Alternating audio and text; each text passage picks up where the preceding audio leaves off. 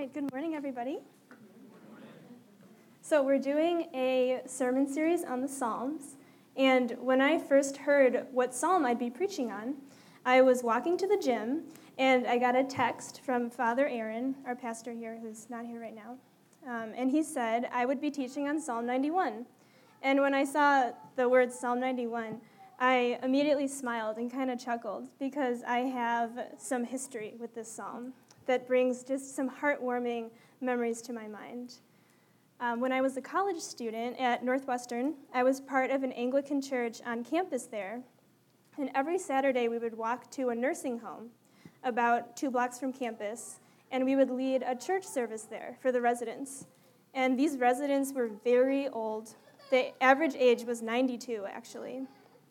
And so most of them were quite limited in, in the terms of memory and attentiveness and eyesight.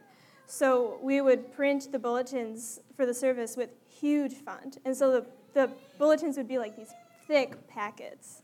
And because it was so much paper, we would use the same bulletin for about a month or so worth of Saturdays. And just as a side note, because that kind of sounds cheap, um, with, with the residents of that age, either if they remembered it, they enjoyed the fact that it was familiar to them, but quite honestly, most of them had no idea that it was the uh, bulletin last week. So, um, so, anyways, during the season of Lent, we had Psalm 91 in the bulletin, and so for about six Saturdays in a row, I was at that nursing home at 2:30 p.m. with the residents, reading through Psalm 91 together with the congregation, like we do here very loudly, very slowly. And so I became pretty familiar with this psalm. And the reason why it makes me smile is because getting through it with the residents there was quite a memorable process. Um, I'll just give you a, little insight into what that looked like. So, as you can imagine, since this is a pretty long psalm and with the big font, it took about four pages to print, four or five pages to print the psalm. And with the residents, it would take quite a while to, to help them, to go around and help them flip the page. Um, and so the way that we had the psalm printed, I'll never forget how it read, because it went, this is just a snapshot. You will not fear the terror of the night, nor the arrow that flies by day, nor the pestilence that stalks in the. All right, everyone, turn to page six. page six. Where does the pestilence stalk? Everyone turn to page six. Oh, the darkness. Stalks in the darkness. Just a very poorly timed break, but it made for some very suspenseful Saturday afternoons. and so then we'd read on, and we got to the line A thousand may fall at your side, 10,000 at your right hand. And every time we said the word 10,000, this one resident Mary would go, Holy cow! Without fail. So, as you can imagine, I really loved these people, and I loved being to spend time with, getting to spend time with them every week, being there with them. But while going to that nursing home did bring me a lot of joy, there was also a real element of difficulty and sadness to being there every week and seeing these people who were once doctors and professors and prominent business people. It was a pretty wealthy nursing home in Evanston. So, seeing these people just so weak and completely dependent on their caretakers, seeing them forgetful and lonely, and seeing them die, it was very sobering for me, especially as a college student whose mind was mostly filled with my grades and my career and what dining hall I'd go to that evening. It was a time when I was really hit by the difficult reality of life. Maybe you're feeling hit by that difficult reality right now. Maybe you feel the weight of that reality in your personal life. You might feel lonely or anxious or like you have no energy. You have relationship tension. You have a sick loved one. Or maybe you're particularly feeling the weight of that reality as you look upon the world around us. So much violence, so much injustice, and senseless killing. What are we supposed to make of God in this difficult reality? How are we supposed to feel secured by the Father, which is the, the title of this message, in a world where we know that bad things do happen and will happen. So we're going to look at Psalm 91 and see how security in the Father is his presence and his promised redemption. His presence and his promised redemption.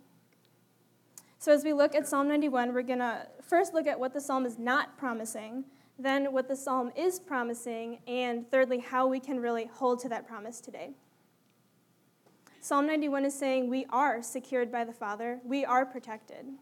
That is the promise. But before we understand what this promise really means, I want to talk about what, is, what it does not mean. When we read through the psalm at first glance, it sounds like it's saying, if you trust God, nothing bad will happen to you.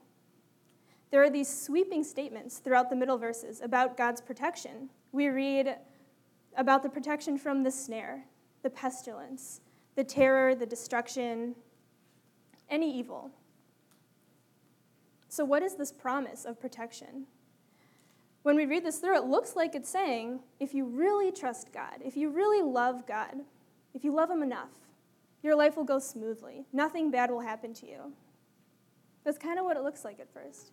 Sometimes I think that's kind of what we want to believe. But that is not what the psalm is saying.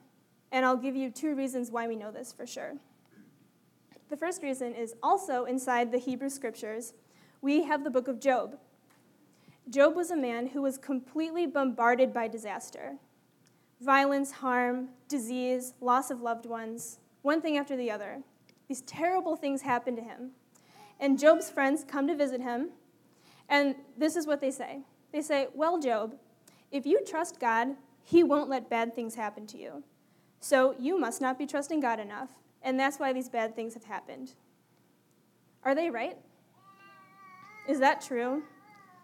Well, we see at the end of the story, God shows up and he says to Job's friends, You have not spoken truth about me. So if we interpret Psalm 91 that trust in God equals immunity from anything bad, we're thinking like Job's friends, to which God says in Scripture, You are not speaking truth about me. Another reason why we know that we're not to interpret Psalm 91 that way is because Satan wants us to read it that way. And how do I know this? It's because there's one place in the Bible where the devil actually does quote Scripture, and it's Psalm 91 that he quotes. This is in Luke 4, which is where Satan is tempting Jesus in the desert. And one of the ways he does this is he quotes Psalm 91, verse 11 to 12, how God will protect you with his angels so you don't even hit your foot against a stone. And he tempts Jesus to jump off the roof of the temple with this logic if he trusts God, God will not let him get hurt. But Jesus rebukes him for that logic. So here we see that this notion, if I trust God, no harm will happen to me, is an idea from the evil one. It's not from the Lord. And I think it's because Satan knows that if we believe this, we'll be deeply frustrated and deeply disappointed and bitter at God. Maybe you feel that personally. Maybe you feel angry or hurt at God because you trusted Him with something and it's not turning out as you hoped, and you don't know what to make of it. Maybe you feel that way just as you look at the world. Well, God does have a promise for you to be secured and protected by Him. And now that we know what the promise is not saying, we're going to explore what it is saying. So, if God's promise is not immunity from trials, then what is it? What is the protection? We can break it up into two parts. Security in the Father is His presence and His promised redemption. He will be with us in trials, and He will show us salvation from trials. So we'll look at the first part God's presence. God is with us in trials. So earlier we were looking at the middle verses of the psalm, all these sweeping statements about God's protection. But in order to understand what his protection means in those, we have to look at the at these promises in the context of the first verse, which will set the stage. The first verse is those who dwell in the shelter of the Most High will abide in the shadow of the Almighty. So if you're secured by the Father, You're abiding in the shadow of the Almighty. So, what does that mean, to abide in the shadow of the Almighty? Well, to abide means to act in accordance with or to follow. And who is the Almighty? Well, we saw in Colossians talking about Jesus that he is the head of all rule and authority. So if we are abiding in the shadow of the Almighty, we're following the shadow of Jesus. Being secured by the Father means following in the shadow of Jesus.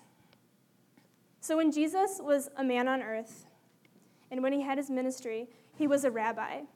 And a rabbi was a Jewish teacher.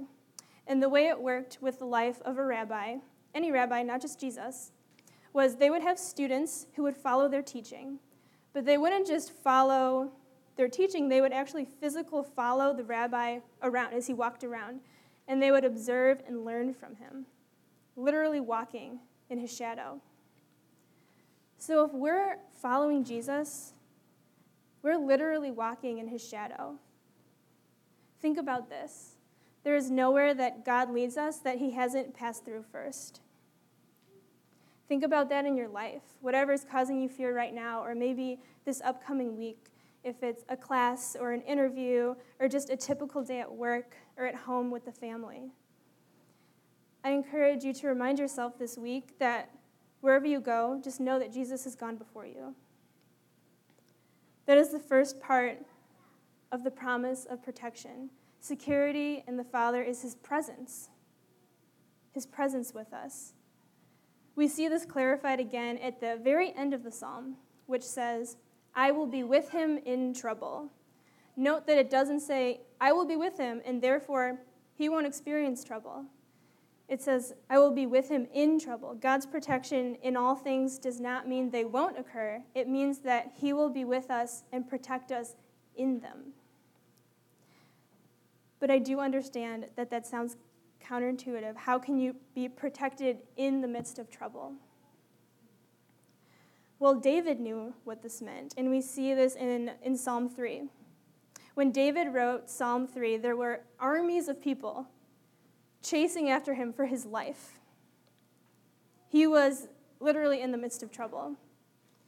And this is what he says in Psalm 3. He says, O Lord, how many are my foes? How many rise up against me?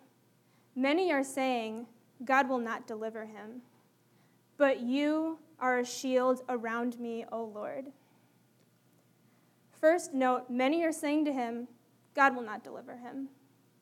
Here, he's being tempted by that same logic that tempts us to believe if we're experiencing trials, God is not there.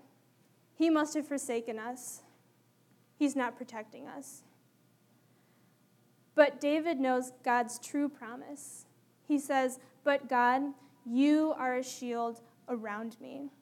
And the word around is important because if we think about different kinds of shields, there's the like kind of plated shield that you would use in a sword fight to fend off the sword. But that's not a shield around you.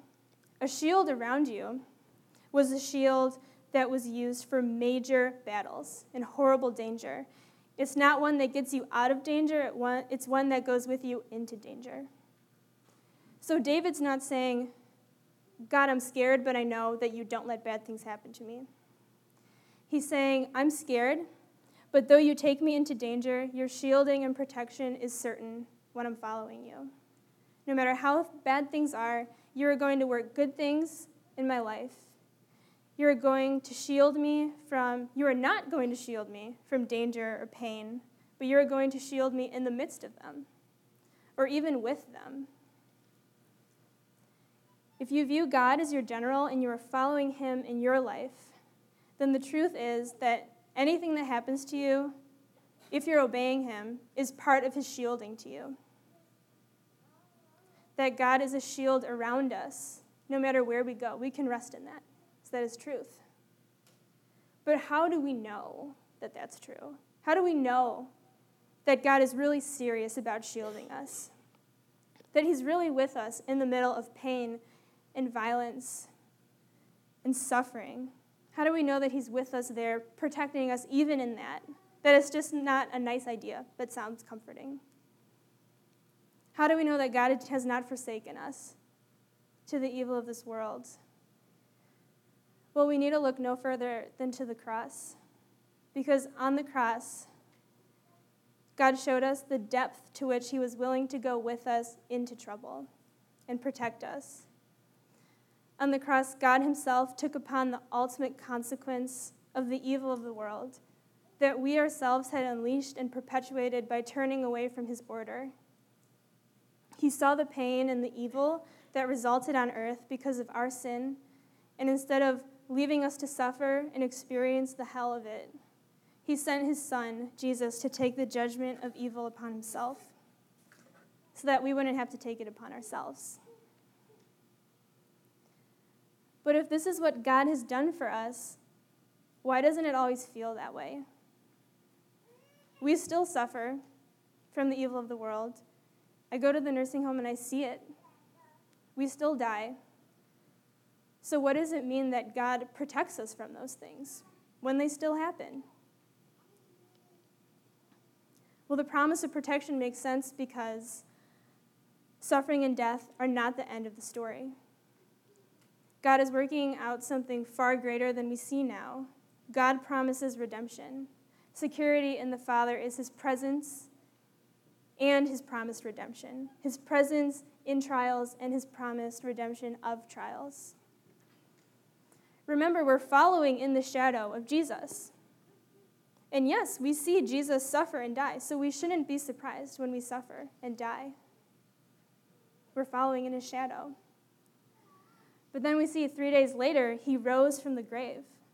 That suffering and death were not the end of his story, and so they're not the end of ours either. There is a salvation to come that undoes even death itself. And we know that because we saw the first fruits of that in the resurrection of Jesus and the complete unveiling of that salvation is yet to come, but it is coming. God says at the very end of Psalm 91, I will show him my salvation. And this salvation is not an escape from evil, it's a redemption of evil. Heaven is not a faraway paradise that our souls fly away to to escape from this evil world. Heaven is a new world where evil will not only be absolutely eliminated, but absolutely redeemed. God's salvation is not a consolation for a life we never had, but a restoration of a life we always wanted, the life we always knew the way it should be. When we look at this world, we know it's not how it should be. And that should say something about what we were made for. And that is what God is bringing us. God is bringing his power to bear on all things, that we will see how everything bad will not only be undone, but made more glorious. Jesus' death on the cross was not bad. It saved us. It was terrible, but it made something even more glorious. There is a resurrection from that, and there will be a resurrection on the other side of any trial we go through or we see. Security in the Father is his presence and his promised redemption. Security in the Father is his presence in any trial and promised redemption of any trial. So, this sounds really hopeful, but it also sounds frustrating. At least it does to me. Even though I'm getting emotional as I talk about it, I still get frustrated because why does it have to be this way? Why doesn't God just unveil that complete salvation reality right now? Where are you feeling that frustration, that tension? Where are you waiting for the Lord to show his salvation, to show his clarity, to show his deliverance? I want to leave us with a story that encourages me in how to face occasions where I feel like I'm waiting on the Lord's promise of his presence and his redemption. It's the story of a man named Jairus, which can be find in, found in the gospel passages. Jairus was a man who was really feeling the weight of the difficult reality of life. His 12 year old daughter was in bed dying. So he goes out on the streets and he finds Jesus.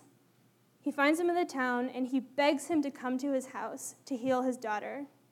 And Jesus agrees and begins making his way to this man's house. So think about how Jairus is feeling. He's probably hysterical completely plagued by worry in impending despair as his daughter is dying. But then he finds Jesus, and Jesus agrees to come over. He knows that Jesus can heal anybody.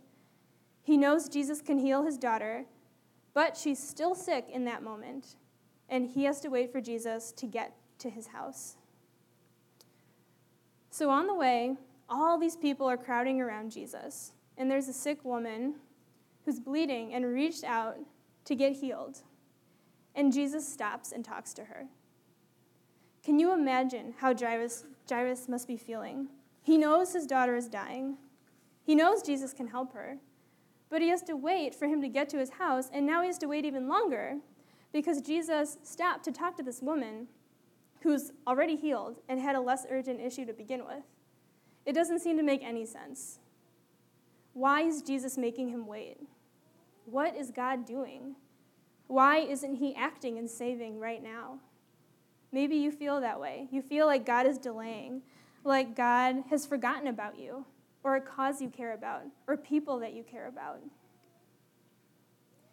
If we learn anything from the story of Jairus, we see that God's sense of timing will always confound ours. His grace rarely operates according to our schedule. When Jesus looks at Jairus and says, Don't be afraid, just believe, he's saying to us, If you try to impose your understanding of schedule and timing on me, you will struggle to feel loved by me. Trust me, be patient. Be patient because the deal usually doesn't work out the way you expect it to. Jairus was looking for a healing, but what Jesus gives his daughter is a resurrection. He proves his great power in not only making a sick girl well, but a dead girl alive. He shows that he is so much more for us than we can comprehend. So, wherever you're looking for healing today, I challenge you this morning to open your mind to expect even more. Expect a resurrection of whatever is weighing you down. Heed the words of Jesus don't be afraid, just believe. Trust me, be patient. Remember, while you're in the trial, that even there, He's protecting you, even there, He's using it, and that He promises redemption. So I encourage you to expect more and to be patient and to rest in the security of your Heavenly Father, in His promise of redemption and, his, and in His presence in the moment. Let's pray.